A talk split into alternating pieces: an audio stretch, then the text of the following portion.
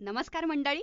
Storytel कट्ट्यावरती मी उर्मिला निंबाळकर तुमच्या सगळ्यांचं मनापासून स्वागत करते. आज मी खुश आहे आणि आज माझी बोलती बंद आहे.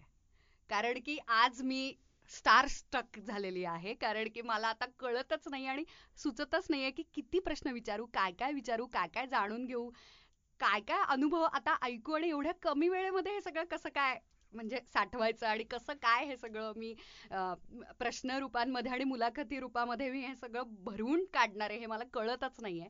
म्हणून आज मी संपलेली आहे. आज माझ्याकडून आता काहीच प्रश्न येणार नाहीयेत. आज मी ठरवलेलं आहे की आपण आज फक्त ऐकत राहायचं आणि आपण गुड लिस्नर व्हायचं. कारण आज माझ्यासमोर कोण बसलेला आहे? हे जर तुम्ही ऑडिओमध्ये ऐकत असाल व्हिडिओ पाहत असाल तर तुम्हाला दिसलेलंच आहे की मी का अशी झाली आहे म्हणून.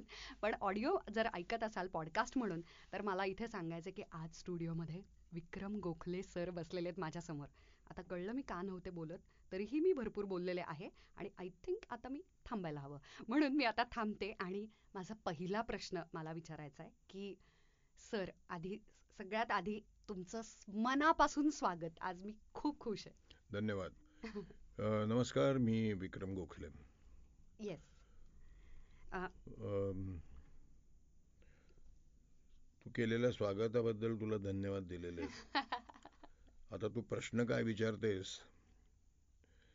ते मला माहिती नाही कारण तुलाच माहिती नाही काय प्रश्न विचारावे ते. एक्झॅक्टली पण तू विचारत राहा तुला जे सुचेल ते. त्यातलं जेवढं मला माहिती असेल तेवढंच मी सांगेन. जे मला माहिती नाही त्याबद्दल उगीच पोझिंग करणं हे मी कधीच करत नाही करणार नाही. So ask me the questions definitely okay let start with first question की आत्ता तुमचं रेकॉर्डिंग झालं. अप्रतिम रेकॉर्डिंग झालं आणि पुस्तक अप्रतिम आहे. त्याला आवाज इतका छान लागलाय. तो म्हणजे पु ल देशपांड्यांचं पुस्तक एका कोळीयाने. तर त्या पुस्तकासंदर्भात आणि व्हॉइस ओव्हर करताना त्याचं रेकॉर्डिंग करताना त्याचा आलेला अनुभव. थोडंसं सांगाल आम्हाला? रेकॉर्डिंग करताना एरवी ज्या रेकॉर्डिंग्स करता मी विविध स्टुडिओत आजपर्यंत जात राहिलेलो आहे त्यापेक्षा काही वेगळा अनुभव सांग आहे असं मला वाटत नाही. माईक आपलं काम करत असतो. Person sitting behind the machine is important for me त्यामुळे वृंदा जे काही तिथे करते आहे ते योग्यच असणार ते सर्वांच्याच भल्याकरता असणार. आणि ही माझी एक पद्धत आहे की जेव्हा मी डबिंग करतो. किंवा व्हॉइस ओव्हर देतो तेव्हा I will be the last person to argue with my technician बरोबर. कारण तो माझ्या भल्याकरता सांगत असतो. बरोबर. मी जे केलंय ते काळ्या दगडावर जिरे गे असं मी कधी म्हणत नाही समजत नाही. त्यामुळे वेगळा अनुभव असा काही नाही मला म्हणायचा रेकॉर्डिंगच्या संदर्भात. बरोबर. एका कोळीयाने. Old man and the sea बरोबर. हे पुस्तक माझ्या वाचनात नव्हतं. Okay. Me for whom the bell tolls हे हेमिंगमॅनचं पुस्तक वाचलेलं आहे. तुला माहिती नसेल तर सांगतो. हेमिंगवेनी त्यांचा एक मित्र होता जो वाचक होता त्यांच्या लेखनाचा. त्यांना विचारलं त्या मित्राला की हे मी पुस्तक लिहिलेलं आहे मी for whom the bell tolls या कादंबरीविषयी बोलतोय. तर कसं वाटलं तो अतिशय खरा मित्र होता त्यांनी सांगितलं की तुला वाचताना शंभर टक्के समाधान आहे पण मला वाचता ऐकताना किंवा वाचताना तुला लिहिताना शंभर टक्के समाधान आहे. मला झिरो मायनस समाधान मिळालेलं आहे. तर हेमिंगवे आश्चर्यचकित झाले आणि म्हणाले की बरं मग मी पुन्हा लिहितो. असं करत करत करत करत प्रत्येक वेळेला मित्रांनी केलेल्या सूचना आणि केलेली टीका लक्षात घेत हेमिंगमेनी for whom the bell tolls ही कादंबरी ऐंशी वेळेला लिहिली. गॉड. आणि ऐंशीव्या पुनर्लेखनाचं हे त्यांनी हातात दिलं मॅन्युस्क्रिप्ट त्यांच्या हातात मित्राच्या. तेव्हा तो म्हणाला की कदाचित तुला शंभर टक्के निराशा तुझ्या पदरात पडली असेल पण वाचक म्हणून मी आत्ता अत्यंत समाधानी आहे. आणि त्यावेळेला त्याला प्राईज मिळालं. नोबेल प्राईज त्या कादंबरीवरती सिनेमाही तयार झाला for whom the bell tolls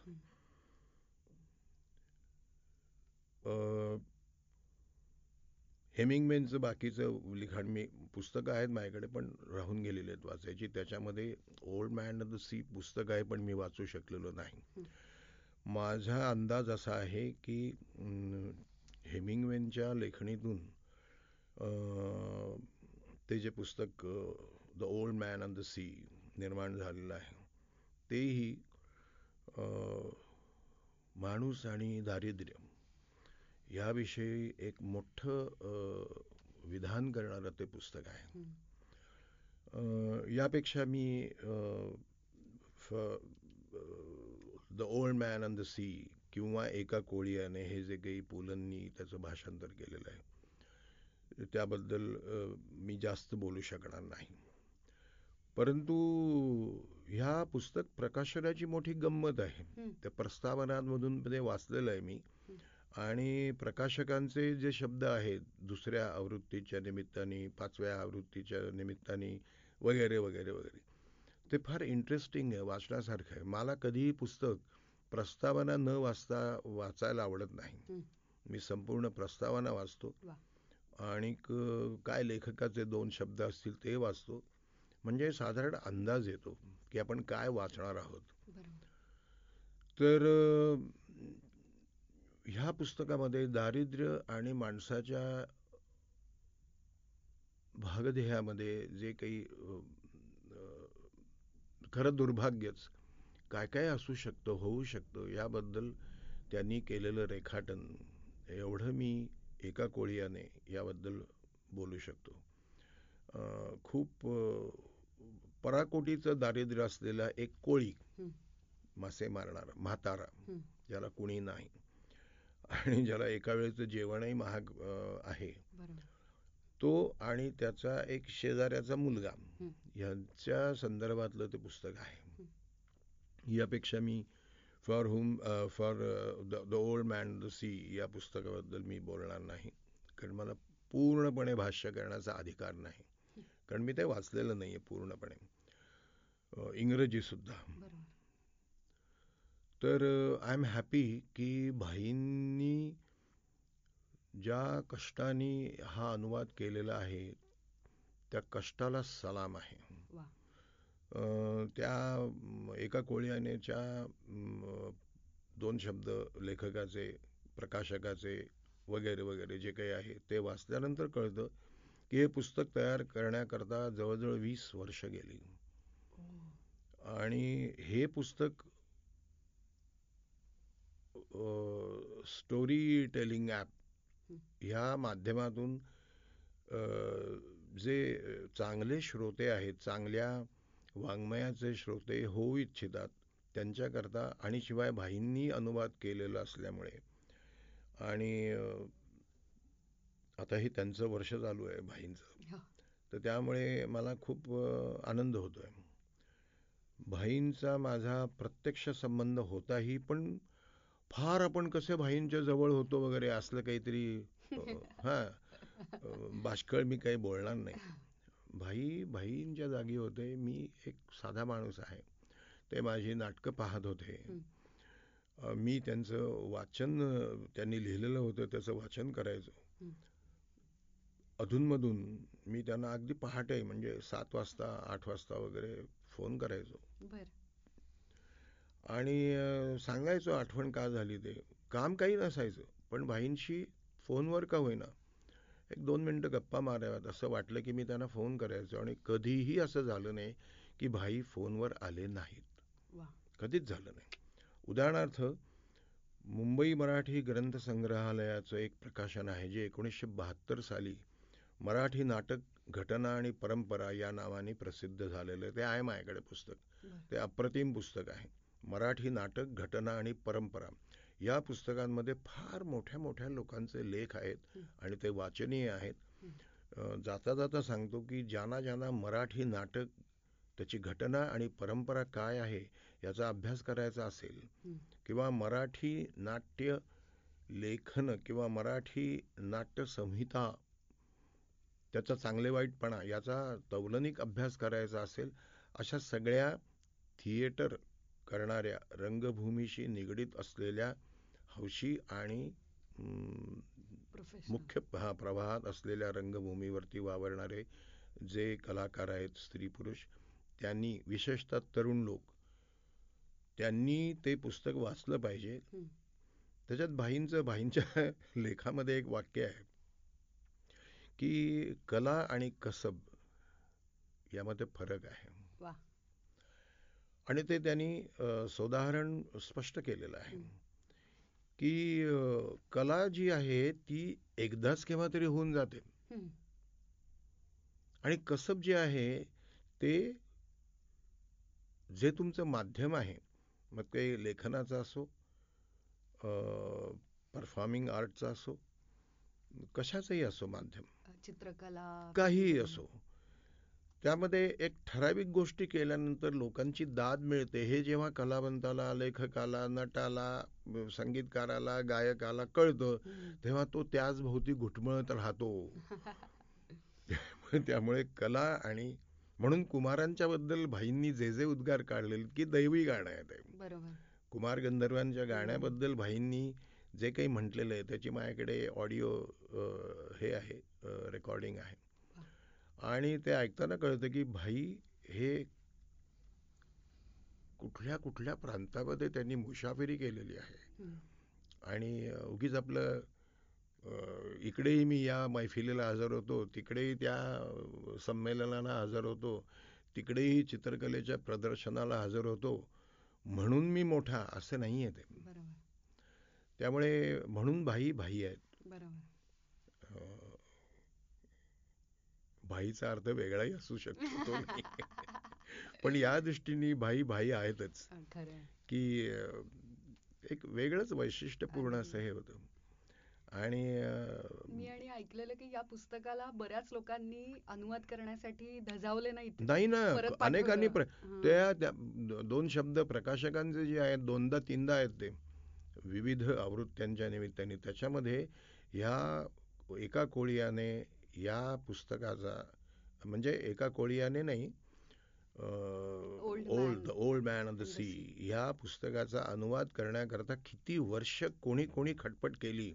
आणि मग ते जमत नाहीये म्हणून सोडून दिलं. आणि शेवटी ते बाईंच्या गळ्यात येऊन पडलं. आणि भाईला सुद्धा खूप आश्चर्य वाटलेलं आहे की बापरे हे एवढं कसं काय करायचं? आणि मग भाईंनी सगळ्या बऱ्याच जणांचे आभार मानलेले आहेत त्याबद्दल. तर असे अ, पु ल होते माझा त्यांचा अगदी फार घट्ट मैत्री वगैरे असं काही एक मोठा माणूस होता तो. त्यांनी आमच्याशी दोन शब्द बोलणं हे आमच्यासाठी आनंददायक होतं. आणि ते म्हणायचे अरे वा विक्रम तू नट असून सुद्धा वाचतोस. खूप मजा वाटायची त्यांच्या बारीक बारीक गोष्टींमध्ये विनोद करण्याच्या बुद्धीमुळे. तर मी म्हणत हो भाई ते वाचल्यामुळेच तर आता जो काही मी आहे तो आहे. म्हणून तुम्हाला फोन करतो मी आदनमधनं भाई गेल्यानंतर सुद्धा मी सुनीता मावशीला भेटायला जायचो. मी सुनंदा मावशींचं जेव्हा हे वाचलं आहे मनोहर तरी तर मी त्यांना एक पत्र लिहिलं. माझ्या सुदैवाने. मराठी साहित्य विश्वामध्ये जी मोठे मोठे लोक आहेत खूप मोठे लोक. त्या सगळ्यांशी माझा संपर्क होता आहे. तर पैकी विजयाबाई राजाध्यक्ष. पुढचे येणाऱ्या प्रश्नांमध्ये मला. इतकं ऐकायचंय विजयाबाईंच्या आणि तुमच्या आठवणी. तर मी लिहायला लिहिल्यानंतर मला नेहमी एक काय म्हणायचं खोड म्हण नाही तर काही म्हण. पण मी विजयाबाईला नेऊन दाखवायचो की बाई हे वाचा आणि सांगा कसं झालंय ते. किंवा तेंडुलकर. किंवा सुरेश खरे किंवा शन्ना नवरे किंवा आणखीन काही लोक. तर ते म्हणायचे अरे तू लिहायला पाहिजेस विक्रम. तू लिहित राहा. पण त्यांनी असं आशीर्वाद दिला गेल म्हणून लगेच मी ताबडतोब कागद पेन घेऊन बसलो. असं कधी झालं नाही.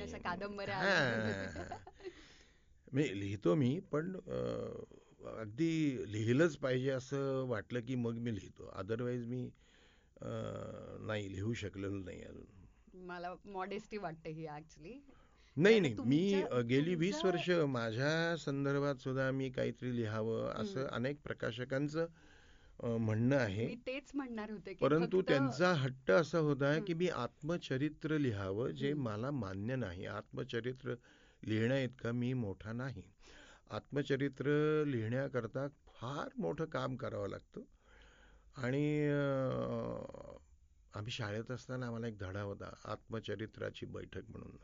बहुतेक मला नेमकं नाव आठवत नाही. सहावीत असताना आम्हाला तो धडा होता मला आठवतंय.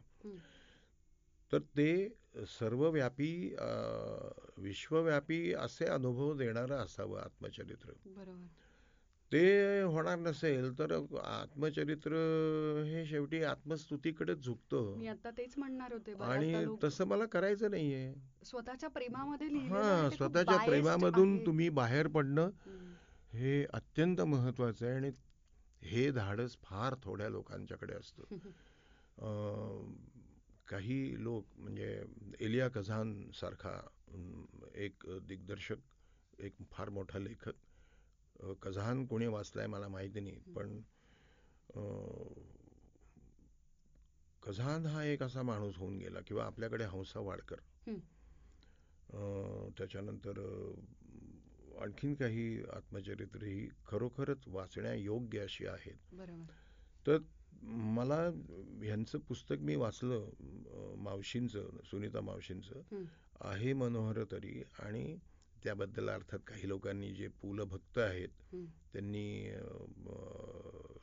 मावशीवरती काही टीकात्मकही लिहिलं माझ्या. दृष्टीने सुनीता मावशीचं ते पुस्तक अतिशय चांगलं पुस्तक आहे आणि मी त्याबद्दल त्यांना एक पत्र लिहिलं. दोन महिने झाले पत्राचं उत्तर आलं नाही. मी म्हटलं की मनात. मोठी माणसं आहेत बरोबर आपल्यासारख्याच्या पत्राला कशाला उत्तर देतील दोन महिन्यांनी पत्र आलं मावशीचं की विक्रम आम्ही दोघंही अगदी नंबर लावून आजारी पडलो आणि बरेच आजारी होतो. त्यामुळे. तुझ्या पत्राला उत्तर द्यायला उशीर झाला. आणि तू इतक्या चांगल्या रीतीने त्या पुस्तकातल्या माझ्यातल्या लेखिकेचं जे काही वर्णन केलेलं आहेस तेवढं सुंदर पत्र वाचल्यानंतर तुला मी उत्तर काय देऊ हा माझ्यापुढे प्रश्न होता. असं मावशीचं मला पत्र आलं ते माझ्याकडे पत्र आहे. कमलताई पाध्ये त्याही माझ्या अशाच ज्येष्ठ मैत्री होती त्यांची माझी. त्यांनाही मी असंच पत्र लिहिलं होतं. मग त्या पत्रामध्ये असा एक शब्द मी वापरला होता की कमलताई तुमचं लेखन वाचल्यानंतर आणि एकूण वर्णन वाचल्यानंतर मला माझ्या आईची आठवण झाली. ती अशीच होती. मेघावल्या मनाची. तर कमलताई शिरवाडकरांच्याकडे गेल्या. नाशिकला. आणि म्हणाल्या विक्रमनी मला हे पत्र पाठवलेलं आहे हा मेघावल्या शब्द आहे का मेधावल्या मेधा आणि मेघामध्ये फरक आहे. मेघावल्या मनाची माझी आई होती तशाच तुम्ही आहात. तर मला तात्यासाहेबांनी मी गेलो होतो त्यांना भेटायला तब्येत बरी नव्हती म्हणून तेव्हा ते म्हणले अरे विक्रम कमलताई आल्या होत्या पाध्यान त्यांनी तुझं तू त्यांना पाठवलेलं पत्र त्यांनी मला दाखवलं मी वाचलं. तुला नेमकं काय म्हणायचं होतं. म्हटलं मला मेघावल्या. म्हणजे आभाळासारखं. ओथंबून आलेल्या मनाची बाई. असं त्याचं मला म्हणायचं होतं. ते- तेही मला म्हणाले लिह लिहितोच की नाही काही? लिहित राहा वगैरे वगैरे. असो. तर पुलंचं माझे हा असा संबंध होता हं. नाटकं बघायचे मौज मजा करायचे परंतु तरीसुद्धा आपल्याकडे जे सेल्फी वगैरे किंवा हे काढतात ना फोटो काढताना ते असं असं असं करून जातात ना हो हां असलं कधी मला करावंसं वाटलं नाही. मुळात मला असले फोटो आवडतही नाहीत सेल्फी तर मी अजिबातच देत नाही कोणाला हं. परंतु फोटो सुद्धा हे कॅन्डिड असावेत हं? तुझी माझी किती छान मैत्री आहे दाखवण्याकरता. तू अगदी एक तर मला माझ्या अंगाला खेटून उभं राहिलेलं कोणी मला अजिबात आवडत नाही. मग कोणीतरी ते असे हात करणं हो. गळ्यात हात घालणं. वी वगैरे. काय म्हणजे? आणि मला असं वाटतं त्या सेल्फीतून कुठचीच आठवण काही नाही. म्हणजे. मला कधी कधी नाही. किंवा कुठचं तुमचं काम आवडलं किंवा एखादा एखादं रोल आवडला. काहीच नाही सेल्फी काढतात आणि गायब होतात. आपल्याला त्यांचं नाव माहिती नसतं. बऱ्याचदा ते येऊन विचारतात तुम्हाला कुठेतरी पाहिलंय. तुमचं नाव काय? मला असं मग का फोटो काढायला आलाय? मला तो ए के फॉर्टी सेवन ज्यांनी निर्माण केली तो रशियन माणूस त्यांनी शेवटी एक त्याचा एक लेख आला होता की मी फार मोठी चूक केली ए के फॉर्टी सेवनचा शोध लावून. तर ए के हे त्याच्या नावाची अ, अद्याक्षर आहेत आणि नाईन्टीन फॉर्टी सेवनमध्ये त्यांनी ती तयार केली. आणि ती इतकी भयानक बंदूक आहे की त्यांनी म्हणजे फक्त विधवा म्हणजे त्याला असं बिरुदावली लोकांनी दिली मर्डरर. एके. गॉड. त्यामुळे तो विनंती करत करतोय त्या लेखामध्ये की नका हे विध्वंसाचं हे शस्त्र आहे हे नका घेऊ. मी तो लेख वाचलेला आहे.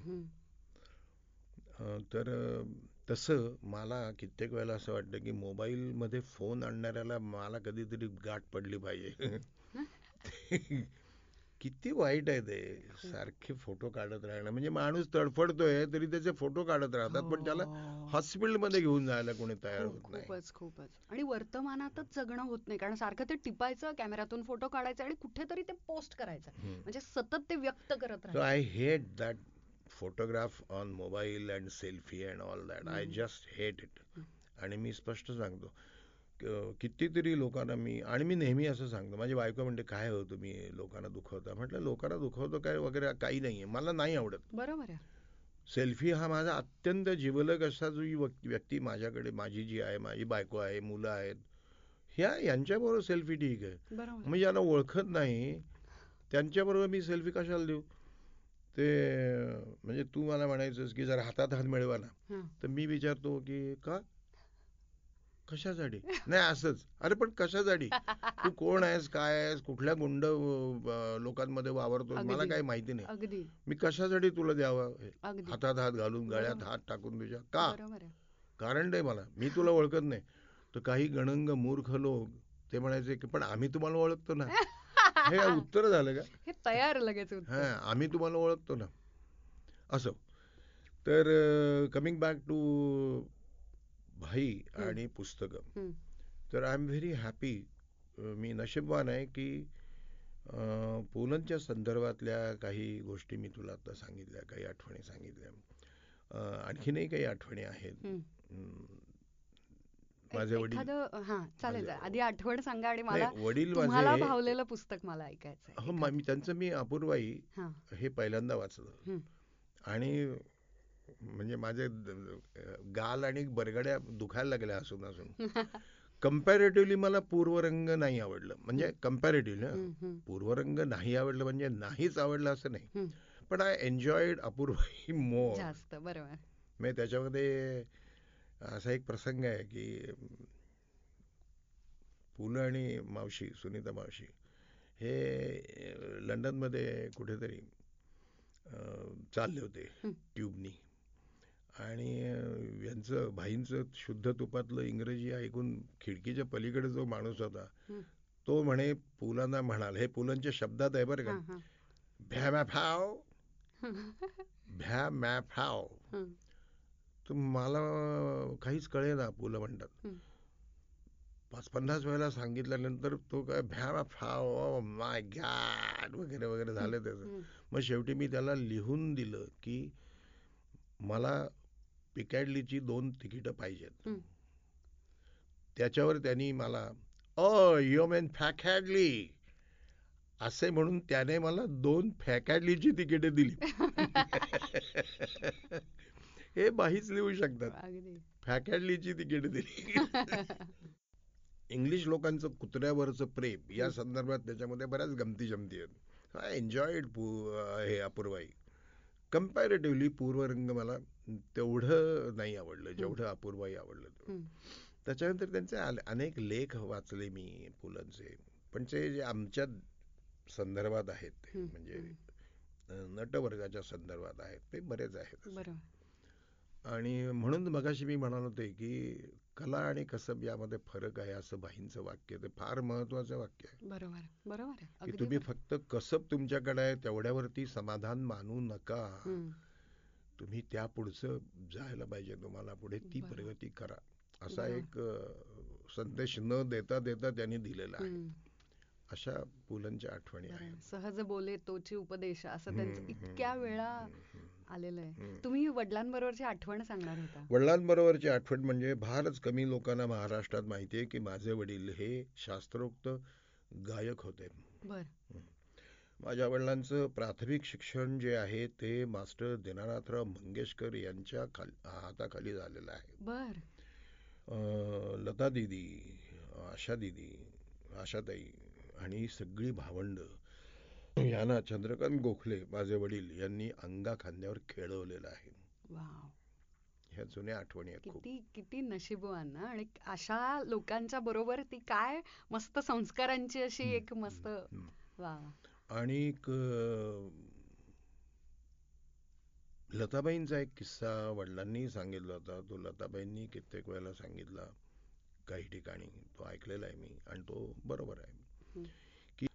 दीदींचे वडील बाहेर पडले आणि जाता जाता त्यांनी एक लकेर घेतली आणि सांगितलं ते. तर मग वडीलही ते प्रॅक्टिस करत होते. तेव्हा दीदी म्हणाले की नाही टिट्या. ते सगळे टिट्या म्हणायचे माझ्या वडिलांना. किती गोड हम्म. टिट्या तसं नाही आहे बाबांनी जे सांगितलंय ते तसं नाही. असं असं आहे. आणि ते सांगत असताना त्याच वेळेला ते आलेले होते. हं. पाठीमागे उभे हं, होते. हं. मग ते म्हणले की दीदी तुझं बरोबर आहे. टिट्या ती सांगते ते बरोबर आहे. अशा तऱ्हेच्या काही आठवणी आहेत. बाकी मंगेशकर घराण्याबद्दल काय सांगू मी? म्हणजे दैवी फक्त मी नाही म्हणणार प्रचंड कष्ट आहेत पाठी प्रचंड कष्ट आहेत. लता दिदीचा सूर आणि परमेश्वर. बरोबर. एक. वा वा. परमेश्वर. माझ्या मते आशाताई ही वर्सटाईल आवाज आहे. गाण्याची पद्धत विविध पद्धती आहेत. पण वय कितीही होऊ दे लता दीदीचा स्वर हं. खरोखरच एक वीस वर्षाच्या अठरा वर्षाच्या मुलीला साधेसा काढणं केवढं मोठं कसब आणि केवढे कष्ट आहेत. नाव शी इज नाईन्टी टू आता त्या गात नाहीत हा वेगळा भाग आहे. तर आमच्या वडिलांची एक मैफल होती. जेव्हा सुरेश खरे ह्या माझ्या सन्मित्राला लक्षात आलं की अरे विक्रम तुझे वडील शास्त्रीय संगीताचे उपासक आहेत? म्हटलं हो. ते म्हणले त्यांचं एक गाणं ठेवूया का आपण. म्हटलं ठेव विचारतो आधी त्यांना. तर ते वडील म्हणले की अरे पस्तीस वर्ष झाली मी तानपुरा वाजवलेला नाहीये. मी आपला बसून एखादा स्वर पकडतो आणि त्याला षडज धरून मी माझं रियाज करत राहतो घरात बसल्या बसल्या. तर त्याला काही गाणं म्हणता येणार नाही. मी म्हटलं हे बघा तुम्हाला मी खऱ्यांचा निरोप दिला. दादर माटुंगा कल्चरल सेंटरला तुमचं गाणं ठेवावं असं त्यांची सगळ्यांची इच्छा आहे.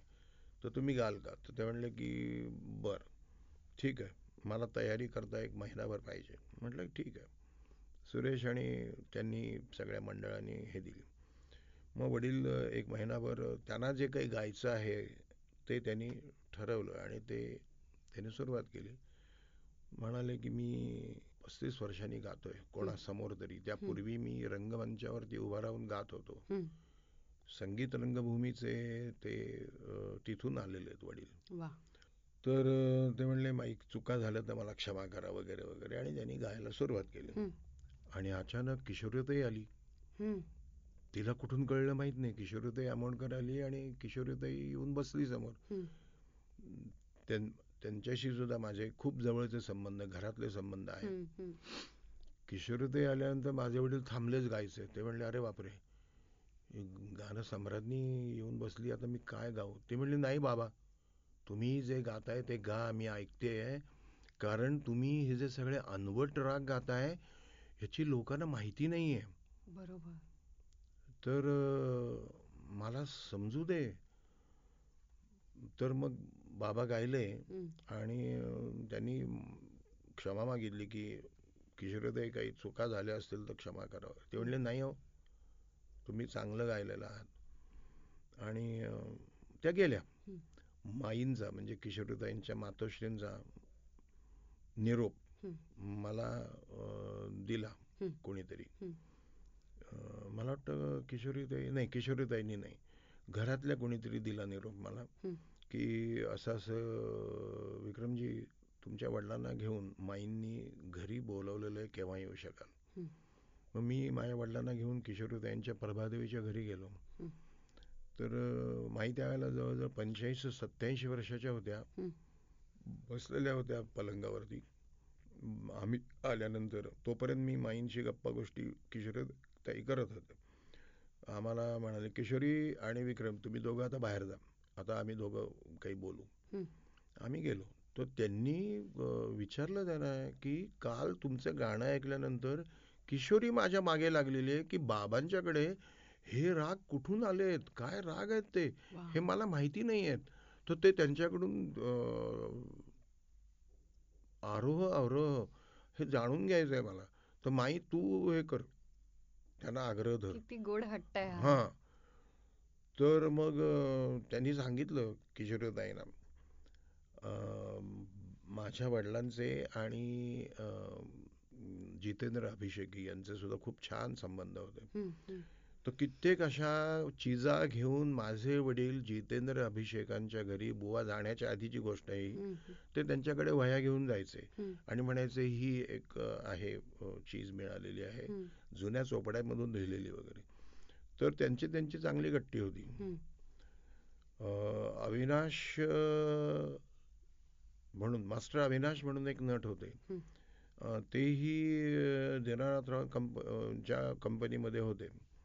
मंगेशकरांच्या त्यांचं नाव गणपतराव मोहिते. ते सांगलीचे. ते दुसऱ्या नंबरचे गुरु वडिलांचे. खूप चांगलं गायचे ते. त्यांचंही गाणं मी ऐकलेलं आहे. आणि मग माईंनी ते सगळे त्यांच्या गप्पा संपल्यानंतर त्यांनी त्याला सांगितलं की तुम्ही गात राहा. मी आता दोन वर्ष झालं गाणं थांबवलंय मी पंच्याऐंशी वर्षापर्यंत गात होते रियाज करत होते तुम्ही गात गा बाबा आणि मग बाबांनी रियाज शेवटपर्यंत सुरू ठेवला. मग माईंनी एक कलश तांब्याचा आणि एक नारळ एक शाल आणि एकशे एक रुपये वगैरे माझ्या वडिलांच्या हातावर ठेवले आशीर्वाद दिला आणि मग आम्ही निघालो अशा माझ्या वडिलांचं गाणं मधु गानू म्हणून आमचे एक स्नेही आणि पुलंचे फार जवळचे फारच जवळचे ते पार्ल्यात राहायचे. तर मधु गानू जेव्हा पुण्याला शिफ्ट झाले त्यावेळेला मधु गानूंनी वडिलांचं गाणं ठेवलं त्यांच्या घरी पुण्यात प्रभात रोडला. फिल्म अर्काई ऑफ इंडियाच्या समोर ते राहायचे. तिथे पुलं आले. तानपुऱ्यावर पाठीमागे मी. मी बाय द वे सात वर्ष शास्त्रीय संगीत शिकलेला मुलगा आहे. आणि वडिलांनी त्यांच्याकडून मारही भरपूर खाल्लेला आहे मी. हां म्हणजे पहाटे उठ खर्च लावून बस. असं ते सांगायचं आणि मला कंटाळा यायचा पण ते काय जे सांगत होते आणि मार खाल्लेला आहे मी. कानफडात खाल्लेले आहेत मी. की ते म्हणायचे त्या परमेश्वराला तो असलाच तर त्याला हे पोचावं म्हणून सांगतोय मी. त्या गाढवाला अक्कल नाही त्यांनी तुला काय काय ज्ञान दिलंय? ह्या भांड्यावरती असं टिचकी मारल्यानंतर जो आवाज निर्माण होईल तो षडज पकडून त्याचा गांधार काय आहे? त्याचा तीव्र मध्यम काय आहे त्याचा दैवत काय आहे हे तुला पटापट कळतंय. हे कळण्याकरता दहा दहा वर्ष लोकांना जातात. हे तुला त्यांनी दिलेलं आहे तर त्यांनी अपात्री दान केलेलं आहे म्हणायचे. आणि मी ते करायचो नाही. आज दुःख होतं. रडू येतं की काय केलं आपण. असो. तरी तुम्ही खूप खूप काय काय केलंय? नाही नाही ते ठीक आहे. तर पुलं येऊन बसले. आणि पुलांच्या समोर मग वडिलांनी त्यांचं जे काही त्यांच्याकडे पोतं होतं. ते सगळं हळूहळू जे काही तासाभरात दीड तासामध्ये मैफिल झाली ती झालेली आहे. त्याला मी साक्षी आहे पाठीमागे म्हणजे आमची ती व्हिडिओ क्लिप आहे कुठेतरी आहे कोणाकडे माहीत. नाही मला पण ते आहे. So how this is how I am connected with Indian classical music I am connected with all those actors who came from musical Marathi theatre. आणि त्यामुळे मग आज मला आमचा श्रीधर फडके असो रवी असो किंवा आणखीन कितीतरी असे लोक आहेत की ज्यांचा माझा खूप किंवा मिलिंद असो यांच्याशी माझे संबंध त्या करतायत म्हणजे एकदा असं झालं की कोणीतरी एका गायकाला विचारलं. कोणीतरी म्हणजे म्युझिक डायरेक्टरने की हे जरा करा. हं. तान घेऊन बघ. आणि पुढे दोन तीन आवर्तनं ह्या अशा दोन तीन तान आहेत. हं. तर गायकाने विचारलं की अहो तुम्ही सांगताय मला हे सगळं ठीक आहे. पण माझा प्लेबॅक घेणार आहे कोण. तर ते म्हणले की विक्रम गोखले. हां मग ठीक आहे म्हणलं. आणि त्यांनी ती घेतली. सो दे नो की ह्या माणसाकडे थोडं तरी काहीतरी ज्ञान आहे. असं. So this is how I am connected with music. This is how I am connected with Marathi theatre professional theatre and films बरोबर. उदाहरणार्थ आता हे सगळ्या जगाला माहिती आहे पण तरी आता तुझ्या माझ्या गप्पात सांगतो. भारताची पहिली स्त्री स्त्री म्हणून जेव्हा आली. पडद्यावरती. पणजी. हा माझी पणजी. तिच्यावर आता एक फिल्म होते बरं का? हिंदी हो I am going to be the creative director amazing आणि ती हिंदीमध्ये होते. स्क्रिप्ट तयार आहे वा आणि दुर्गाबाई देवधर उर्फ कामत हं. पहिली स्त्री भारतातली जिने आज दीपिका पदुकोण सारख्या तरुण मुलींना हे अव्हेन्यूज ओपन करून दिले अगदी म्हणजे ज्या काळामध्ये वयात आल्यानंतर मुलींनी हे आणि ते सगळं भारतात हं फक्त. महाराष्ट्रात नाही either you get married with a person की जे ठरवलंय घरच्या लोकांनी तो कितीही वर्षाचा असू दे हं. त्याच्याबरोबर लग्न करायचं हं. किंवा ऍक्सेप्ट प्रॉस्टिट्यूशन असे जेव्हा दिवस होते तेव्हा माझ्या पणजीनी हे धाडस दाखवलं आणि दादासाहेब फाळक्यांच्या मोहिनी भस्मासूरमध्ये ती बरोबर. आणि तिची मुलगी आजी आणि आजी, पणजी एकत्र. कमलाबाई गोखल अं, कामत उर्फ गोखले. तर अं, अशी ती सगळी अं, आमची काय म्हणायचं चार लेगसी हा पिढ्यांची- हा लेगसी येस आणि अं, अर्थात मी काही वारसा बिरसा म्हणून जपायचा म्हणून आलो नाही. मी ऍक्सिडेंटली याच्यामध्ये आलो. मला एका ठिकाणी कळलेलं की तुम्हाला सैन्यात जायचं हो हो. हे तर कमालच आहे म्हणजे. पण तुम्ही एका वेगळ्या नोकरीला लागलात हा आणि मी ते आठ दिवसात सोडून दिले सोमवारी लागून तुम्ही शुक्रवारी सोडून दिलेली. सोडून दिले मी मग करायचं काय पुढे तर म्हणून मी या अंधारात उडी मारली. आणि मग अंतराळामध्ये काही हाताला लागे ना. मग तेव्हा अभ्यासाला सुरुवात केली. मग ती अभ्यासाला सुरुवात केली त्यावेळेला हळूहळू हळूहळू बुद्धिजीवी लोकांशी संबंध यायला लागला. म्हणजे तसा संबंध सगळ्यांशीच येत असतो आपला नेहमीच पण फार क्वचित असं होतं की दहा माणसांपैकी नऊ माणसं तुम्हाला म्हणतात "आ, क्या बात है वगैरे. एक माणूस म्हणतो की यांचं सगळ्यांचं झालं की मग मी बोलतो म्हणजे तर मग मी ते सगळे वा क्या बात है वगैरे ते म्हणणारे जे ते गेले. की तो म्हणायचे की तुमचं हे हे चुकतंय.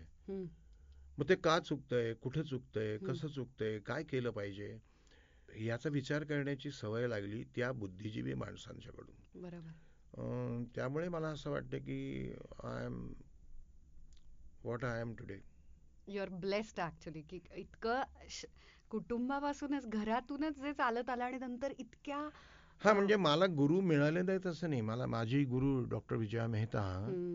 परंतु विजया मेहता ह्या प्रत्यक्ष गुरु सोडल्या. मग त्यांनी कधी आम्हाला असं बसून शिकवलं नाही कधी. पण त्या जेव्हा नटांचा अभ्यास करायच्या तेव्हा मीही त्या कसा अभ्यास करतात ते बघायचो. त्या जेव्हा स्वतःच्या भूमिकेवरती अभ्यास करायच्या त्या स्वतःच्या भूमिकेवर कसा अभ्यास करतात ते मी शोधून काढायचो. त्या परफॉर्मन्स देत असताना मी जर विंगेत उभा राह असेन तर मी दोनशे असेल नाही तर दोन हजारावा प्रयोग असेल. I use to watch her at work watching people at work हे माझं एक व्यसन आहे त्यामुळे खूप आपल्याला खूप मिळत राहतं. ऑब्झर्वेशन. इज व्हेरी इम्पॉर्टंट पण त्या गुरुबरोबरच उत्तम नट जे होऊन गेले. किंवा आहेत. ते ते का आहेत. ह्याचा अनालिटिकल अभ्यास मी सुरू केला म्हणजे मी. डॉक्टर लागू असोत चंद्रकांत गोखले असोत. नेहरू फुले असोत किंवा अशी अनेक माणसं असो दिलीप कुमार असो अमिताभ बच्चन असो. यांच्यामध्ये असं काय आहे की जे आपल्यामध्ये नाहीये आणि ते आपल्याला आपल्यामध्ये भिनवायचं आहे. ह्याचा अभ्यास केल्याशिवाय समजावून घेतल्याशिवाय तुम्ही अभ्यास काय करणार? आणि अभ्यास केल्यानंतर सुद्धा त्यांची तुम्ही नक्कल नाही करायची. नक्कल नाही करायची. आहे. मिमिक्री नाही. बरोबर. ते जे काही आहे ते आपल्यामध्ये आणण्याकरता आपण अभ्यास कसा करायचा. हे आपल्याला लक्षात आलं पाहिजे so that is what I been doing for the last fifty three fifty four years maybe. Fifty five years. म्हणजे आता तसं लहानपणापासून मी कामं करतोय तर this is my sixty third year completed in. Industry परंतु केवळ त्रेसष्ट वर्ष ह्याच्यात घालवली म्हणून मी शहाणा असं होऊ शकत नाही घरात बसून केस पिकतात माणसाचे त्याच्यासाठी उन्हात फिरण्याची काय गरज नाही. नाही पण मला असं वाटतंय की हे तुम्ही म्हणताय म्हणूनच तुम्ही शहाणे आहात ऍक्च्युली कारण हे जे मान्य करतो. अजूनही तुम्हाला वाटतंय की मला शिकायचंय आणि मला हे याचाच एक आनंद आहे. मला हाच प्रश्न विचारायचा होता की खूप कमी लोक इतरांची प्रोसेस समजून घेण्याचा प्रयत्न करतात. आणि उगाच आपलं आपला क्राफ्टिंग किंवा आपल्या process वरती ते धरून राहतात. त्याच्यामुळेच ते सगळे रोल्स किंवा प्रत्येक ठिकाणी एक्झॅक्ट प्रोसेस चेंज होत नाही. जसा काळ बदलत राहतो परिस्थिती बदलते त्यांचं वय वाढत जातं सगळ्या गोष्टी बदलतात पण ती एकच प्रोसेस आणि दुसऱ्यांची प्रोसेस मी कशाला समजावून घेऊ. हे एक जे काही प्रसिद्धी मिळाल्यानंतर किंवा बरा नट असेल तर एक जे. आपोआपच एक येतो. तो जो. अहंकार त्याच्यातून ते शिकणं बंद होतं हे किती नवीन आणि कमाल आहे की तुम्ही इतरांच्या प्रोसेस मध्ये सुद्धा तेवढेच इंटरेस्टेड होता आणि याच्याबद्दल अमिताभ बच्चन यांनी माझ्याबद्दल इंडियन प्रेसला फार वर्षांपूर्वी काही पत्रक पाठवलं होतं त्याच्यात त्यांचं एक वाक्य होतं. अमिताभ बच्चन यांनी लिहिलेलं.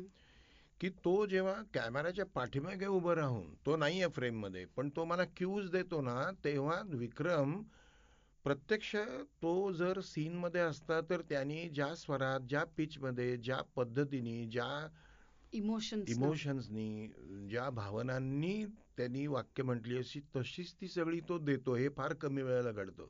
माणसं नुसती क्यूज देतात. हो. तसं विक्रमचं नाहीये. हो. विक्रम त्या सीन मध्ये असतात तर त्यांनी काय काय केलं असतं ते सगळं आवाजातून तो करत राहतो. आणि that is why I say that I am happy to say that I have work with Vikram Gokhale. असं वाक्य आहे त्याचं.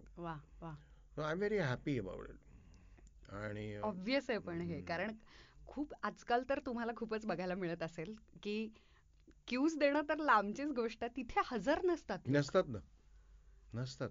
आणि फक्त माझंच उरकून जसे आपण मगाशी गप्पा मारताना तुमच्या बोलण्यातून आला आणि तो खूप महत्त्वाचा मुद्दा आहे कारण प्रत्येकाला व्हॉइस ओव्हर आर्टिस्ट व्हायचं असतं आणि प्रत्येकाला अभिनेता अभिनेत्री व्हायचं असतं किंवा कला क्षेत्रामध्ये त्याचं आकर्षण असतं काहीतरी करू पाहायचं असतं त्याच्यात त्या आवडीला काहीच दुमत नाहीये छानच आहे ती गोष्ट पण आहे ना आपलं करून बाजूला व्हायचं आणि. आपली डायलॉग बाजी आणि आपली वाक्य फेकून मी माझा रिकामा झाला झालो आणि हे कलेक्टिव्ह आहे शेवटी हे माध्यम.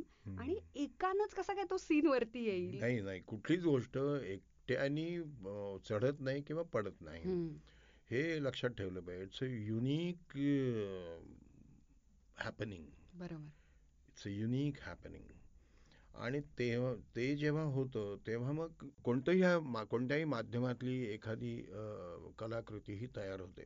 एकट्या दुकट्यानी काही होत नाही. बरोबर. एव्हरीवन म्हणूनच रंगमंचा पाठीमागचे जे आहेत कलावंत टेक्निशियन्स असतील ते सुद्धा तेवढेच महत्त्वाचे असतात जेवढे चोवीस फुटामध्ये फुटलाईटच्या प्रकाशामध्ये काम करत असतात. बरोबर. You just cannot forget those obligations of these people who are working at the backstage you never should forget म्हणजे ती तो गुन्हाच होईल तो. अगदी. तसं केलं अगदी. This is what I feel about all मगाशी मी जे म्हणालो good attitude towards. Looking at it because. You are being grateful at the same time किती छान आहे हे म्हणजे सगळ्यांचा विचार करून परत त्याच्यामुळे स्वतःचा परफॉर्मन्स काय लेवलला जाणार? सो अ, दुसऱ्याचा परफॉर्मन्स न कापता किंवा अ, चोरता न सोडता नाही.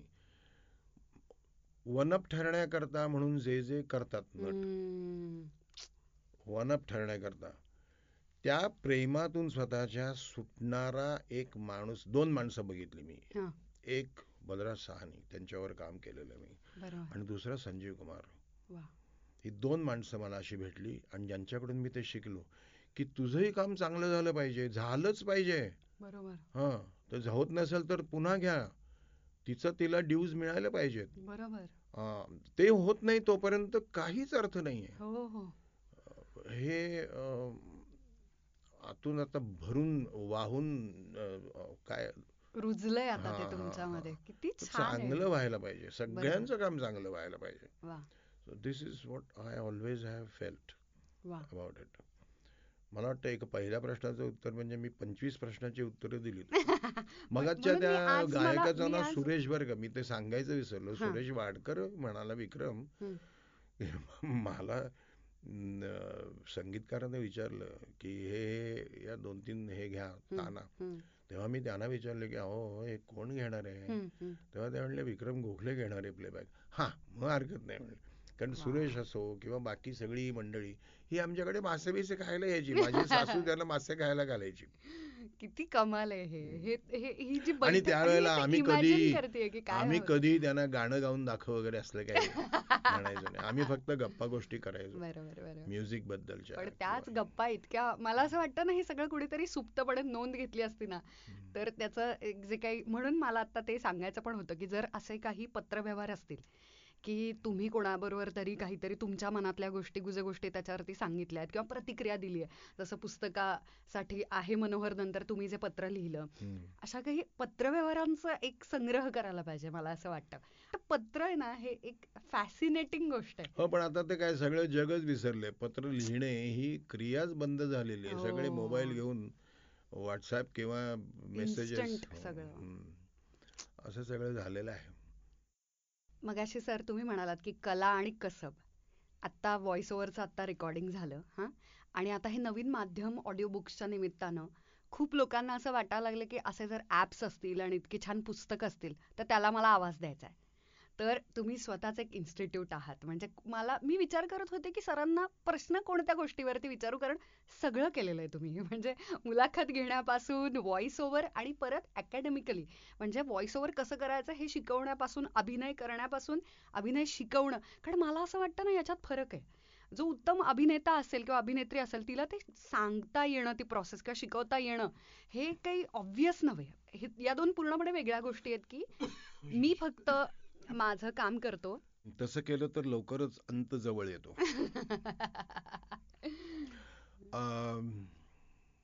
मगाशी तू म्हणालीस की हे तुम्ही जे काही सगळं सांगता याच्यावरती तुम्ही ते आत्मचरित्र नाव त्याला देऊ नका पण काहीतरी तुम्ही लिहा अगदी I already have started noting some points. Wow. Not points, I have started writing. हम्म.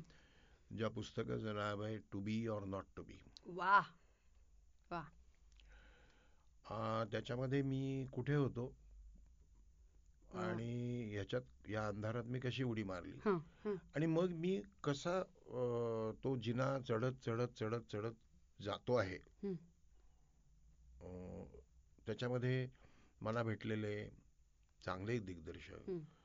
मला भेटलेले मूर्ख दिग्दर्शक एक नंबर. हा पण ते जर गेलेले असतील वरती तर त्यांच्याबद्दल बोलायचं नाही. बरोबर बरोबर मला भेटलेले नट जे हुशार आहेत बुद्धिवादी आहेत बुद्धिजीवी आहेत. ते नट काही मठ्ठ नट. नियम हाच की जे गेलेले आहेत त्यांच्याबद्दल नाही बोलायचं. बरोबर. बोलायचं असेल तर ते चांगलं जे असेल ते बोलायचं. बरोबर असा एक नियम ठरवून मी मला भेटलेले लेखक मला भेटलेले दिग्दर्शक मला भेटलेले निर्माते मला भेटलेले तंत्रज्ञ. वा तंत्रज्ञावरून हसू आलं तर एक मिनिटात सांगतो. एक सिनेमाचं शूटिंग चालू होतं. आणि मी सेटवर आलो आणि मी आणि नाना पाटेकर. आमच्या दोघांचा सीन लावलेला होता आणि. तिथे त्या भिंतीवरती लाइटिंग केलेलं होतं. तर मी तो साऊथचा एक कॅमेरामॅन आहे त्याला मी म्हटलं की इस पिक्चर का तुम्हें अवार्ड मिलने वाला है. तो बोला क्या सर क्या मजाक करते हैं? ऐसे कितने लोग हैं? मतलब इस पिक्चर का तुम्हें अवार्ड मिलने वाला है. विसरून गेला तो पण मी पण. त्याच्यानंतर मला फोटो सगळं आलं की त्याला अवॉर्ड मिळालं.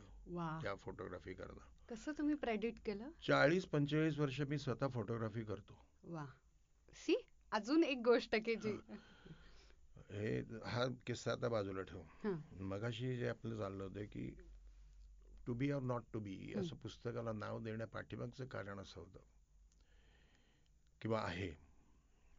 की मध्ये मी सात वर्ष रंगभूमी दूरदर्शन म्हणजे टेलिव्हिजन सिनेमा ह्या तिन्ही क्षेत्रापासून जाणीवपूर्वक संन्यास घेतला होता.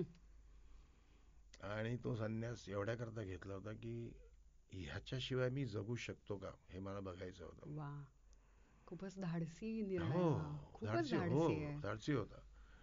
आणि सात वर्ष पूर्ण झाली तेव्हा माझ्या लक्षात आलं की हो मी सन्मानाने जगू शकतो. वा. हं, मी सन्मानाने जगू शकतो. तर त्या सात वर्षात मी जे काही केलं हं. ते माणसं वाचणं हा अभ्यास केला मी. वा वा. मग त्याच्यामध्येच मला डॉक्टर डेझमंड मॉरिस भेटला. मला अनेक असे लेखक भेटले ज्यामुळे मला लक्षात आलं की ह्यातलं जे ज्ञान आहे ते मला अभिनयामध्ये वापरता येईल. वा मग त्याचं मॅन वॉचिंग असो ॲनिमल वॉचिंग असो किंवा आणखीन काही शंभर पुस्तकं असो हे मला वापरता येईल.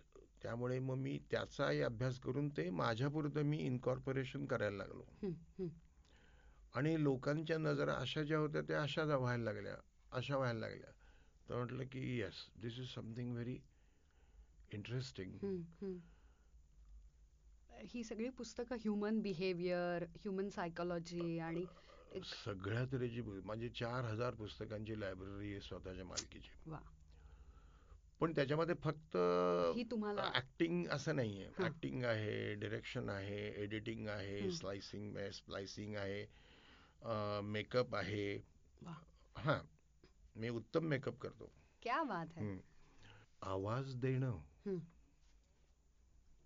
डबिंग त्याचं एक मॅथमॅटिक्स आहे. त्याचं एक शास्त्र आहे. आणि ते शास्त्र सायन्स ऑफ ब्रेथ म्हणून एक पुस्तक आहे. त्याच्यावरती आधारित आहे. वा. त्याच्यात असं सायन्स ऑफ ब्रेथ या पुस्तकात लिहिलेलं नाही की हे सगळे शास्त्र तुम्ही डबिंगला वापरा. ते मी वापरू शकतो. हं. हे माझ्या लक्षात आलं. पुण्यामध्ये मी एक सुमारे चार हजार लोक तयार केलेले आहेत जे आज डबिंग करून they are minting money television हा आणि सिनेमा हे अकराळ विक्राळ जबडा उघडून उभे राहिलेले विशेषतः टेलिव्हिजन असे जबडे असलेले राक्षस आहेत ज्यांना सारखं काहीतरी खायला घालावं लागतं. त्यामुळे खूप आवश्यकता आहे हे सगळं तंत्र माहिती करून घेऊन आपल्या एरवीच्या उद्योगातून काढून हेही करता येईल बरोबर. आणि पैसे मिळवता येतील. बरोबर. त्यामुळे तेही मी करतो. मी पुणे विद्यापीठामध्ये distinguish professor for science and mathematics of dramaturgy to be used in film making and theatre हं. शिकवतो माझे पुण्यामध्ये स्वतंत्र प्रायव्हेट क्लासेस आहेत. जिथे मी बारावी मस्ट. पास झालेलं असलंच पाहिजे. आणि त्याला इंग्रजी हिंदी आणि मराठी या तिन्ही निदान या तिन्ही भाषांचं म्हणजे हं. असलं पाहिजे हिंदी तर पाहिजेच हं. इंग्लिशही आवश्यक. आणि हे नसेल. तर माझ्या क्लासमध्ये एंट्री नाही किती पैसे घेऊन आला तरी अशी एंट्री नाही. वाटेल त्याला मी नाही शिकवत बसणार म्हणजे बरं एखाद्या मुलाचे किंवा मुलीचे उच्चार आणि पाणी वगैरेचे असतील तर माझ्या मते ते उच्चारण संस्कार आणि श्रवण संस्कार. त्यांचे आईवडील ज्या भाषेमध्ये लहानपणापासून बोलतायत तेच ते त्यांच्या मुलांसमोर बोलतायत. तीच मुलं मोठी होऊन पुढे माझ्या क्लासला येतात तेव्हा ते आणि पाणीच म्हणणार. बरोबर. परंतु मी त्यांना हे सांगतो की तुम्ही हे आणि पाणी जर सुधारलं नाहीत बरोबर. बाणातलं ण च्या ऐवजी तुम्ही बा न म्हणलात. तर तुम्हाला अशा तऱ्हेचं वाक्य बोलणाऱ्या कॅरेक्टर्सच मिळतील आयुष्यभर. अगदी. तुम्ही सुधारलं पाहिजे. म्हणजे न म्हणताना जिभेच्या स्पर्श हा टाळूला होतो. आणि न म्हणताना तो दा पुढ वरचे दात आहेत त्याला अर्धी जीभ लागते. त्याकरता अथर्व शीर्ष हे म्हटलं पाहिजे. ते मी म्हणून घेतो. माझा काश्मीरमधला एक मुस्लिम विद्यार्थी आहे. त्यांनी उर्दूमध्ये ते लिहून घेतलं अथर्व शीर्ष. अस्खलित अप्रतिम अथर्व शीर्ष म्हणतो. तर तेही मी करतोय. म्हणजे I am not teaching to earn I am teaching to learn क्या बात है। खूप शिकायला मिळतं मुलांकडून सुद्धा. आणि मुख्य म्हणजे त्यांच्या अंगावरती जी संकोचाची गोधडी असते ती कशी फाडून फेकून त्यांनीच फेकून द्यायची आणि उघडं नागडं उभं राहायचं. कारण तुम्ही कितीही कपडे घालून आलात तरी दोन हजार प्रेक्षकांसमोर तुम्ही यू आर नेकेड. काय जे चूक कराल तुम्ही रंगमंचावरती ती त्या दिवशी तशीच राहणार. पुढचा परफॉर्मन्स असेल तेव्हा ती दुरुस्त करा. So Nataraj gives you another opportunity to improve your self म्हणून थिएटर करणं आवश्यक आहे. बरोबर अगदी बरोबर. Otherwise what happens in theatre in films or television director says okay for me. That once you hear that okay for me that is still the end of the world okay for me. हम्म. you cannot change now. बरोबर. Unless you have that voice की नाही मला अजून एक द्यायचं आहे. मी आता दिले त्याच्यापेक्षा मी चांगलं करणार आहे. You prove it. तसं झालं पाहिजे. बरोबर. तसं झालं तर बरं ठीक आहे. पण सहसा असं होत नाही. लोकांना वाटतं की मी केलेलं आहे ते बरोबर आहे. त्याने ओके म्हटलंय ना बरोबर आहे. असं होतं. बरोबर. तर this is what I am made of ह्याचबरोबर मला नेहमी असं वाटतं की तुम्ही कोणत्याही क्षेत्रामध्ये असं आयुष्यात तुम्हाला एक स्वतंत्र असा तुमचा विचार हवा जो राजकारणाशी संबंधित आहे. जो समाजकारणाशी संबंधित आहे. जो अर्थकारणाशी संबंधित आहे. जो देशाशी संबंधित आहे. बरोबर. I don't say ki everyone has to take the gun and go on the border and stand there for 24 hours, बरोबर. 24 into 7. No. पण तुम्ही इथे राहून सुद्धा तुम्ही काय काय करू शकता. म्हणजे great person like Abdul Kalam साहेब ते म्हणाले होते की मला देशाने काय दिलं म्हणण्यापेक्षा मी देशाला काय देतोय त्याचा विचार तुम्ही केला पाहिजे. बरोबर आहे. अगदी बरोबर आहे. बरोबर. मी आणि बऱ्याचदा सर हे निरीक्षण केलं की तुम्ही तुमची राजकीय मतं सुद्धा अजिबात कुठेही डिप्लोमॅटिकली करेक्ट अशी न करता ती मांडू शकताय आणि मांडताय बरीच वर्ष झालं. हा. तर हेही कमी झालेलं मी पाहतेय स्पेशली आत्ताची जी फळी आहे नवीन नटांची. तर ती तर इतकी स्वतःला चोरत जपत सगळ्यांच्या पोटात शिरत आणि स्किन सेव्हिंग मी म्हणतो त्याला. Skin saving do not belong to any political party, fortunately. हम्म, आणि आम्हाला काही घेणं देणं नाहीये. आणि सगळ्या पॉलिटिकल पार्टीमधले सगळे लोक माझ्या चांगले परिचयाचे मै- मित्रमैत्रिणी आहेत. हम्म, तरीही अनड्यू ॲडव्हान्टेज कधी नाही घ्यायचं. अनड्यू बरोबर. आणि मग सारखं त्यांच्या त्यांच्या पक्षाची निशाणं हातात घेऊन आज ह्या पक्षात उद्या त्या पक्षात अशा ज्या उड्या मारतात लोक जे आत्ताच आपण बघतोच आहोत गेल्या महिन्यावर तर हे टाळायचं. आणि विचारलं कोणी की का हो, तुम्ही तर म्हणता की तुम्ही कुठल्याही पक्षाशी स- संबंध नाही. तर. ना सांगायचं हो नाहीच आहे. बरोबर. तुमच्याही पक्षाशी मी संबंधित नाहीये. बरोबर. मी तुमच्याकडे आलोय कारण तुमच्याकडून माझं हे काम जर होणार असेल तर करा. होणार नसेल तर नाही म्हणून सांगा मी घरी जाईन. बरोबर. डोंट डू एनी उपकार. बरोबर. हा. हो. आणि तुम्ही नागरिक म्हणून काहीतरी घेऊन चाललाय ना. तर ते इट्स नॉट अ फेवर कोणाच्यासाठी तरी. बरोबर. आणि होणार नसेल तर नाही म्हणून सांगा ना. I will not blame upon you बरोबर. ते काम व्हावं म्हणून तुमचा झेंडा हातात घेऊन मिरवायचं आणि त्या झेंड्याखाली वावरायचं. मग परत तुमचं राज्य गेल्यानंतर दुसरं कोण ज्यांच्यावर राज्य करण्याची पाळी येईल? आता पाळी येईल असंच म्हटलं पाहिजे. तर त्यांच्या झेंड्या हातात असलं मी नाही करत. आय आय हेट दिस त्यामुळे राजकीय विचार तुम्ही प्रत्यक्ष राजकारणात नसलात तरी सुद्धा तुमच्याकडे स्वतःचा एक निश्चित असा राजकीय विचार असला पाहिजे असं माझं मत आहे. बरोबर. कित्येक जण सुशिक्षित लोक सुद्धा नाही नाही आपल्याला काय राजकारणाशी घेणं देणं नाही असं म्हणतात. म्हणजे आपल्याला देशाशीच काही घेणं देणं नाही असा त्याचा मी अर्थ घेतो. बरोबर. You have the choice to choose your government after every five years don't make a waste of that vote बरोबर. आणि म्हणून पुढची जी तीनशे पासष्ट गुणिले चार किंवा पाचच.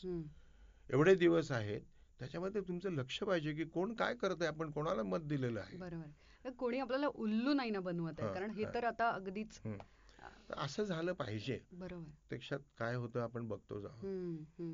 की आपण ज्यांच्यावर भरोसा टाकतो तेच आपल्याला अर्ध्यावर सोडून जातात. बरोबर. काही काहीही होतं. बरोबर. परवा गडकरी म्हणाले ते अगदी खरं आहे की क्रिकेट आणि राजकारणाच्यात केव्हाही काही होऊ शकतं. हरणार हरणार हरणार असं म्हणताना अचानक तुम्ही जिंकता सुद्धा. बरोबर. आणि जिंकणार जिंकणार म्हणताना आडवे सुद्धा पडतात. तर ते त्यांचं अगदी खरं आहे. त्यामुळे राजकीय विचार तुमच्याकडे असला पाहिजे. तुमच्याकडे सांस्कृतिक विचार असला पाहिजे. तुमच्याकडे अर्थशास्त्राचा विचार असला पाहिजे. शैक्षणिक जे काही चाललेलं आहे त्याचा विचार असला पाहिजे आणि ऐतिहासिक म्हणून ज्या घटना आपल्या माथ्यावरती मारल्या जात आहेत दुर्दैवाने. काही पक्षांच्याकडून बरोबर त्याच्या विरोधात तुम्ही काहीतरी म्हटलं पाहिजे you must have those guts to call a spade a spade वा. हे तुमच्याकडे नसेल तर तुमच्या आयुष्याला ते फाईव्ह स्टार हॉटेलमध्ये असे नव्वद अंशाच्या काटकोनात वाकरून वाकून तुम्हाला नमस्कार करतात ना तसंच वागावं लागेल आयुष्यभर. हो तुम्हाला काही बूडच नाही राहणार so this is what I made of that's so nice माझ्याकडे इतके प्रश्न आहेत खरं तर पण मी आता हे करते की बऱ्याचदा मी असं पाहिलंय की जे यशस्वी कलाकार आहेत जे सिनियर होतात ते जसजशी वर्ष जातात ते कमाल होत जातात खरं तर. पण त्यांना साधारण एक थोडीशी मला असं वाटतं ठराविक वयानंतर पण ती येणारी जबाबदारी किंवा आवड असेल कदाचित की त्यांना थोडीशी राजकारणाची आणि समाजकारणाची आवड जडायला लागते. समाजकारणाची असायलाच हवी खरं तर त्याला काही वयाचं बंधन नाही. तुम्ही सतत समाजाचं देणं लागतं आणि ते परतफेड कंटिन्युअसली ती चालूच असली पाहिजे. अगदी तरुण वयापासूनच किंवा लहानपणापासूनच खरं तर ती करू शकता तुम्ही. पण त्याचबरोबर राजकारणाची आवड जाणवायला लागते. तर तुम्हाला कधी असं राजकारणात यावं वगैरे कधी वाटलंय का? मी आता घेत नाही कारण त्या नावं घेण्याला काही अर्थ नसतो. हां. मोठ्या मोठ्या राजकीय पक्षांचे सर्वोच्च पदी असलेले नेते हम्म. यांच्याकडून मला गेली वीस पंचवीस वर्ष बोलावणे आलेली आहेत. You come into our party obviously मी प्रत्यक्ष राजकारणात कधीही उतरलो नाही आणि हं. उतरणारही नाही. खरं म्हणजे कुठल्याही क्षेत्रातल्या राजकारणामध्ये उतरण्याचं माझी इच्छा नाही प्रत्येक क्षेत्रात राजकारण आहे. अगदी. कारण पुढचे धोके असतात ना ते तुम्ही टाळू. शकत नाही तुम्हाला मिंध आणि लाचार व्हावं लागतं आणि ते तर शक्यच नाही माझ्याकडून होणं. त्यामुळे मी फक्त राजकारणाचं क्षेत्र नाही तर प्रत्येक क्षेत्रातलं राजकारण सगळीकडे राजकारण आहे राजकारणात नाही आपल्याला जे वाटतं ते बोलावं त्यांना पटलं तर ते घेतील नाही. पटलं ते शिवाय घालतील बरोबर निघून जातील. इकडे येऊन ऐकायचं तिकडून सोडून द्यायचं. तुम्हाला जे वाटतं ते तुम्ही बोललं पाहिजे. You must have those guts बरोबर. असं झालं पाहिजे. बरोबर. दुर्दैवाने ते होत नाही. स्किन सेव्हिंग खूप चालतं. जे राजकारण्यांच्याकडूनच बाळकडू मिळालेलं असतं समाजाला ते होत राहतं. तर त्यामुळे कधी तुम्ही नाही. चुकून. नाही. नाही अजिबात नाही. हम्म. आ- नाट्य संमेलनाचा अध्यक्ष सुद्धा मला व्हायचं नाहीये. गेली कित्येक वर्ष माझ्या पाठीमागे लागलेले आहेत. आता परवा जब्बारची निवड झाली. लगेच त्याच्यावरती टीका करणारं वादळ सुरू झालेलं आहे. की ही निवड कशी अयोग्य आहे म्हणून. हां. करायचंय काय? बरोबर. तुम्हाला जे वाटतंय ना मराठी नाट्य परिषदेकरता तुम्हाला जे करायचंय ते. करा तुम्ही. बरोबर. विचाराने करा अर्थाने करा कृतीने करा. बरोबर. पदाशिवाय पण कार्य करता. करता येतं. ते करा. बरोबर अगदी बरोबर दॅट्स रिअली गुड तुम्हाला इतक्या वर्षांमध्ये इतकी पुस्तकं तुमच्या वाचनात आली असतील आणि हे नवीन माध्यम आहे. परत एकदा मी त्या एका कोळियाने आणि स्टोरी टेल पाशी येते की हे नवीन माध्यम आहे की लोकांच्या मोबाईलमध्ये आता एवढी लाखो पुस्तकं आलेली आहेत. तर आता पुस्तकं ऐकायची ऑडिओ बुक्स आणि त्या त्या निमित्तानं सगळे जे आपले जुनी पुस्तकं आहेत आणि सगळे जुने लेखक आहेत किंवा नवीन लेखक आहेत किंवा पाश्चात्य संस्कृतीमधले ते लेखक आहेत त्याचे अनुवाद आहेत मराठीतले आणि ओरिजिनल पुस्तकं सुद्धा त्याच्यामध्ये आहेत. तर हे सगळी नव्यानं मुलांना ऐकायला मिळणार आहेत. तर हे एका बाजूला लोक म्हणतात की इंटरनेट आणि मोबाईल आणि ऍप्स ते तो सगळा किऑस तर आहेच त्याला कोणी नाकारू शकत नाही. पण त्याचबरोबर असं काहीतरी पण येत आहे आणि आता तुम्ही त्याचा भाग आहात. तर मला गंमत याची वाटते म्हणजे कौतुक खरं तर मला खूपच याचं वाटतंय की तुम्ही आत्ता सुद्धा तुम्ही आता म्हणाल त्रेसष्ट वर्षानंतर सुद्धा तुम्ही इतके अपडेटेड आहात. म्हणजे आता या ऑडिओ बुकला सुद्धा तुमचा आवाज आहे. तर हे खूपच कमाल आहे. तर तुम्ही हे डिसिजन्स ठरवून घेता की तुम्हाला नाही मला त्या क्षणाला वाटलं की हे योग्य आहे हे मी करायला पाहिजे मी करतो. There is no process behind choosing the project. कारण प्रोसेस सुरू झाला ना की तुम्हाला इन्स अँड गणितं. आउट्स आणि राजकारण आणि हे सगळं यायला लागतं डोक्यात. तुम्हाला आवडलंय का हे? आवडलं असेल तर कुठलाही विचार न करता हे चांगलं आहे ना हे करा. वा. संपलं. बरोबर. त्यामुळे मी ताबडतोब निर्णय घेतो. थोडासा मिलिटरीच्या डोक्याचाच आहे माणूस. डोंट वेस्ट टाइम वा.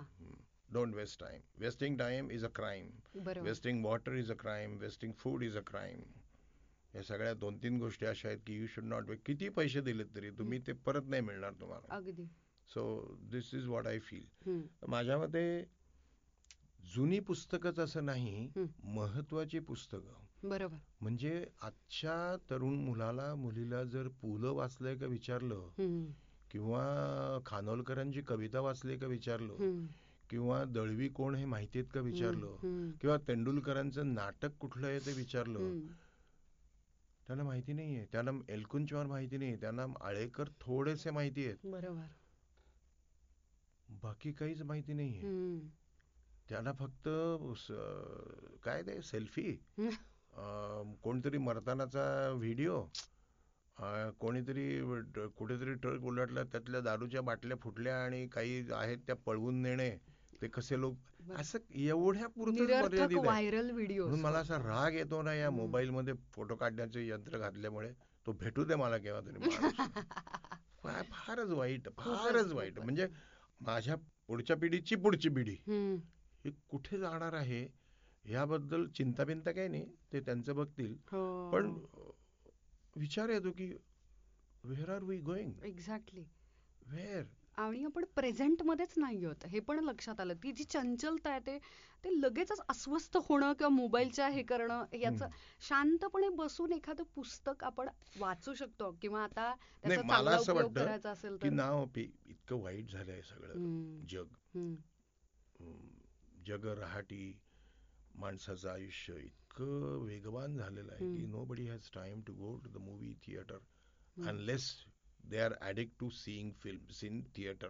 First काय शो आणि फर्स्ट काय फर्स्ट शो आणि काय म्हणतात first day first first day first show. हे असले चाळे करणारे जे आहेत त्यांच्यामुळे मरा सर्व सिनेमा भारतीय सिनेमा जिवंत आहे परंतु बाकी जे लोक आहेत.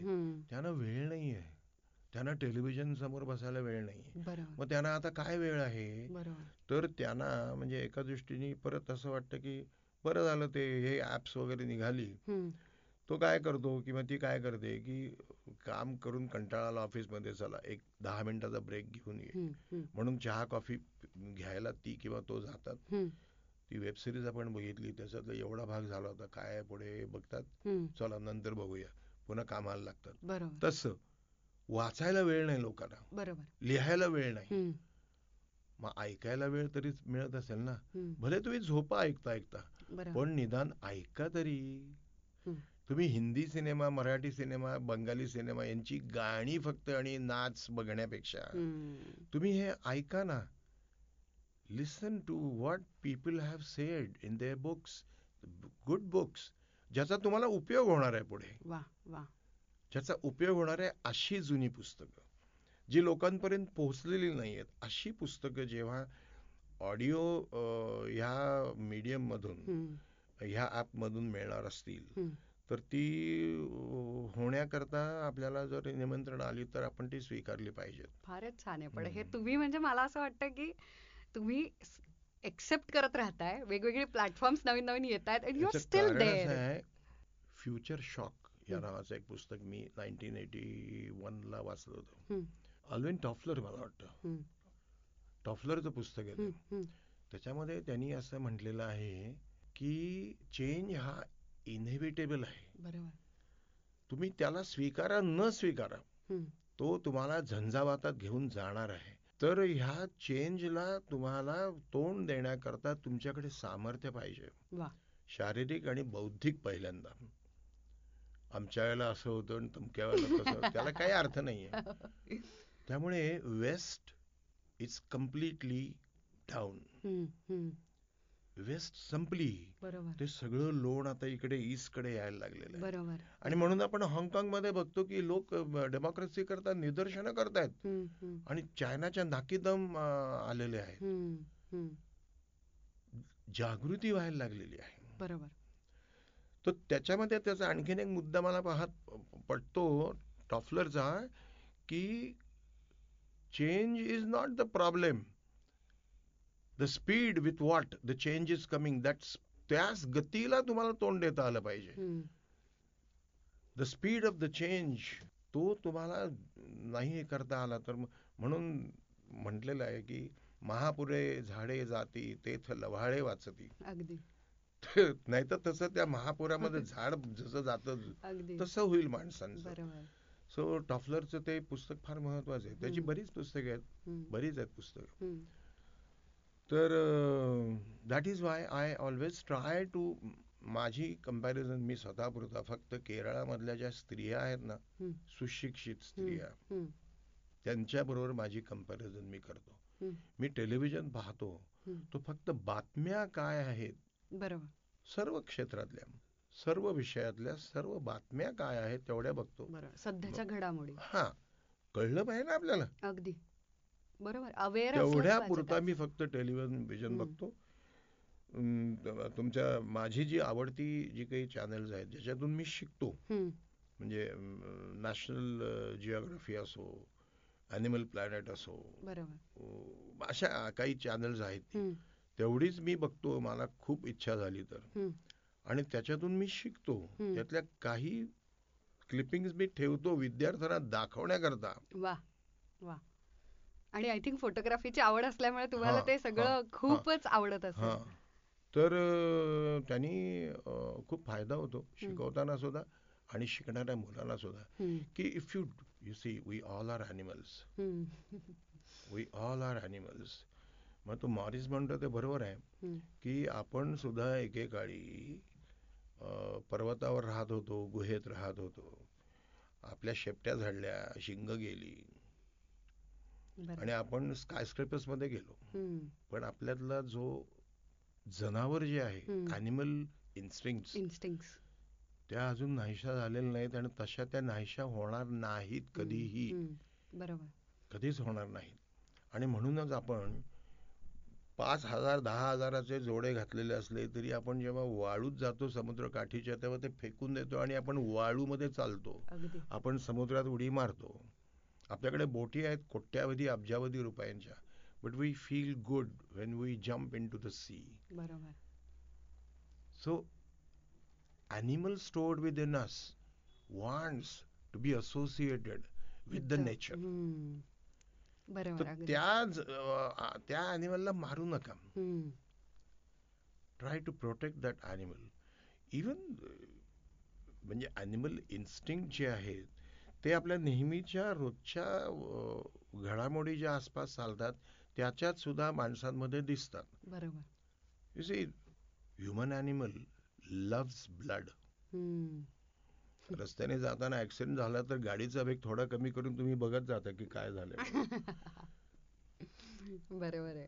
दोन माणसं मारामारी करतायत तुम्ही सोडवायला जाण्याच्या आधी तुम्ही ते कशावर बोलतायत आणि कोण कोणाला चाकू. भोसकतं यू आर इंटरेस्टेड अगदी अगदी अगदी. इवन वृत्तपत्रामध्ये एखाद्या खुनाची बातमी बलात्काराची बातमी ज्या दिवशी छापली जाते त्या दिवशीचा वृत्तपत्राचा खप अचानक वाढतो. कैक पट. तर वी ऑल आर अॅनिमल्स. आणि we should not forget that animal traits म्हणून मग माझ्या जे काही चाळीस एक विषय मी शिकवतो त्याच्यामध्ये ह्युमन पेंटोमाइम आणि अॅनिमल पेंटोमाइम म्हणून विषय आहे. की एखाद्या विद्यार्थ्याला किंवा विद्यार्थिनीला मी सांगितलं की तुला कुठला प्राणी आवडतो ग? किंवा कुठला प्राणी आवडतो रे? तर तो सांगतो नाव कुठलं. चल हो. आणि त्या दोनशे शंभर विद्यार्थ्यांच्या समोर तू तो अॅनिमल होऊन दाखव मला. So you have to observe you you observe केव्हा तरी तुझ्या मेमरी बँकेतून तू काढ की ते कुत्रं कसं उठलं झोपेतून. पुढे त्याने काय केलं? मग त्याची जी टेरिटरी आहे. त्याच्यामध्ये दुसरा परका कोणीतरी मेल येतोय म्हटल्यानंतर काय होत असेल त्याचं.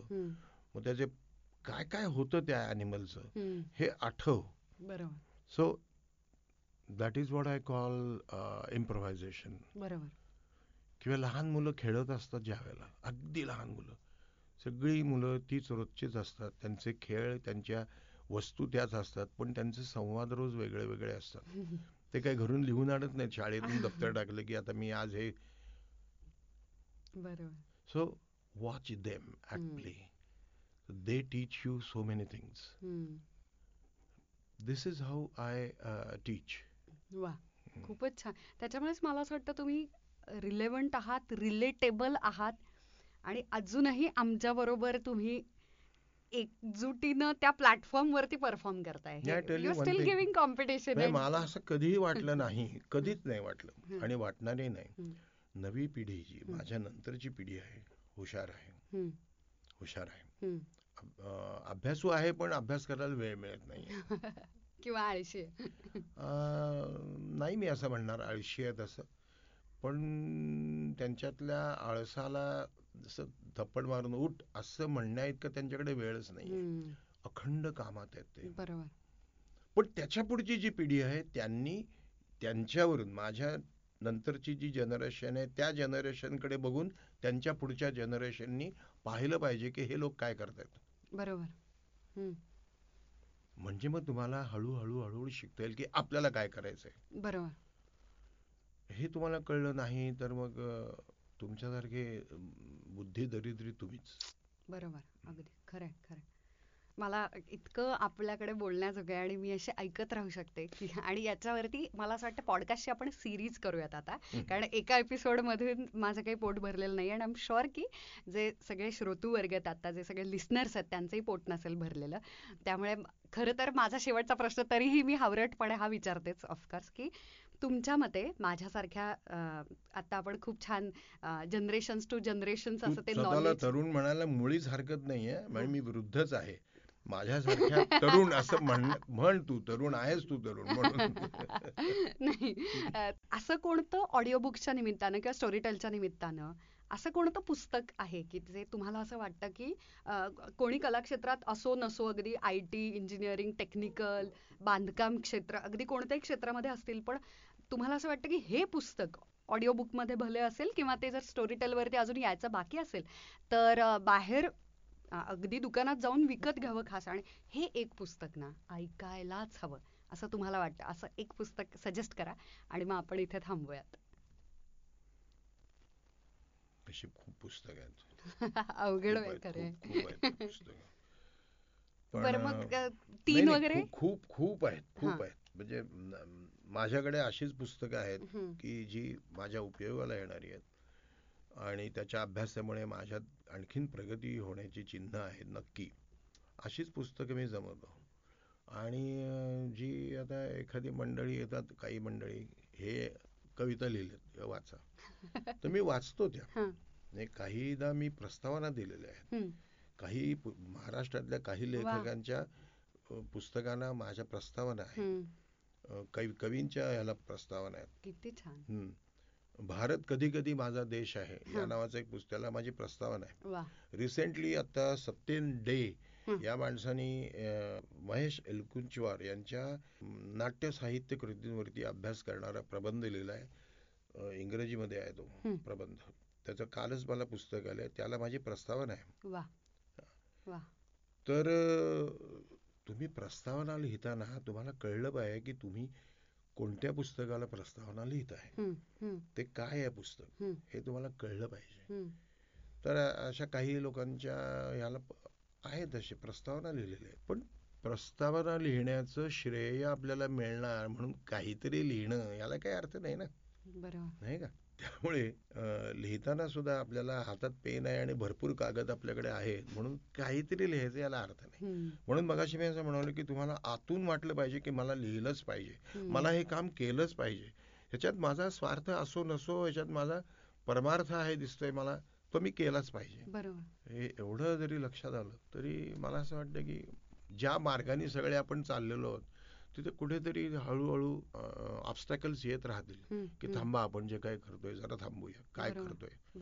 कळलं पाहिजे आपल्याला की आपण काय करतो आहोत.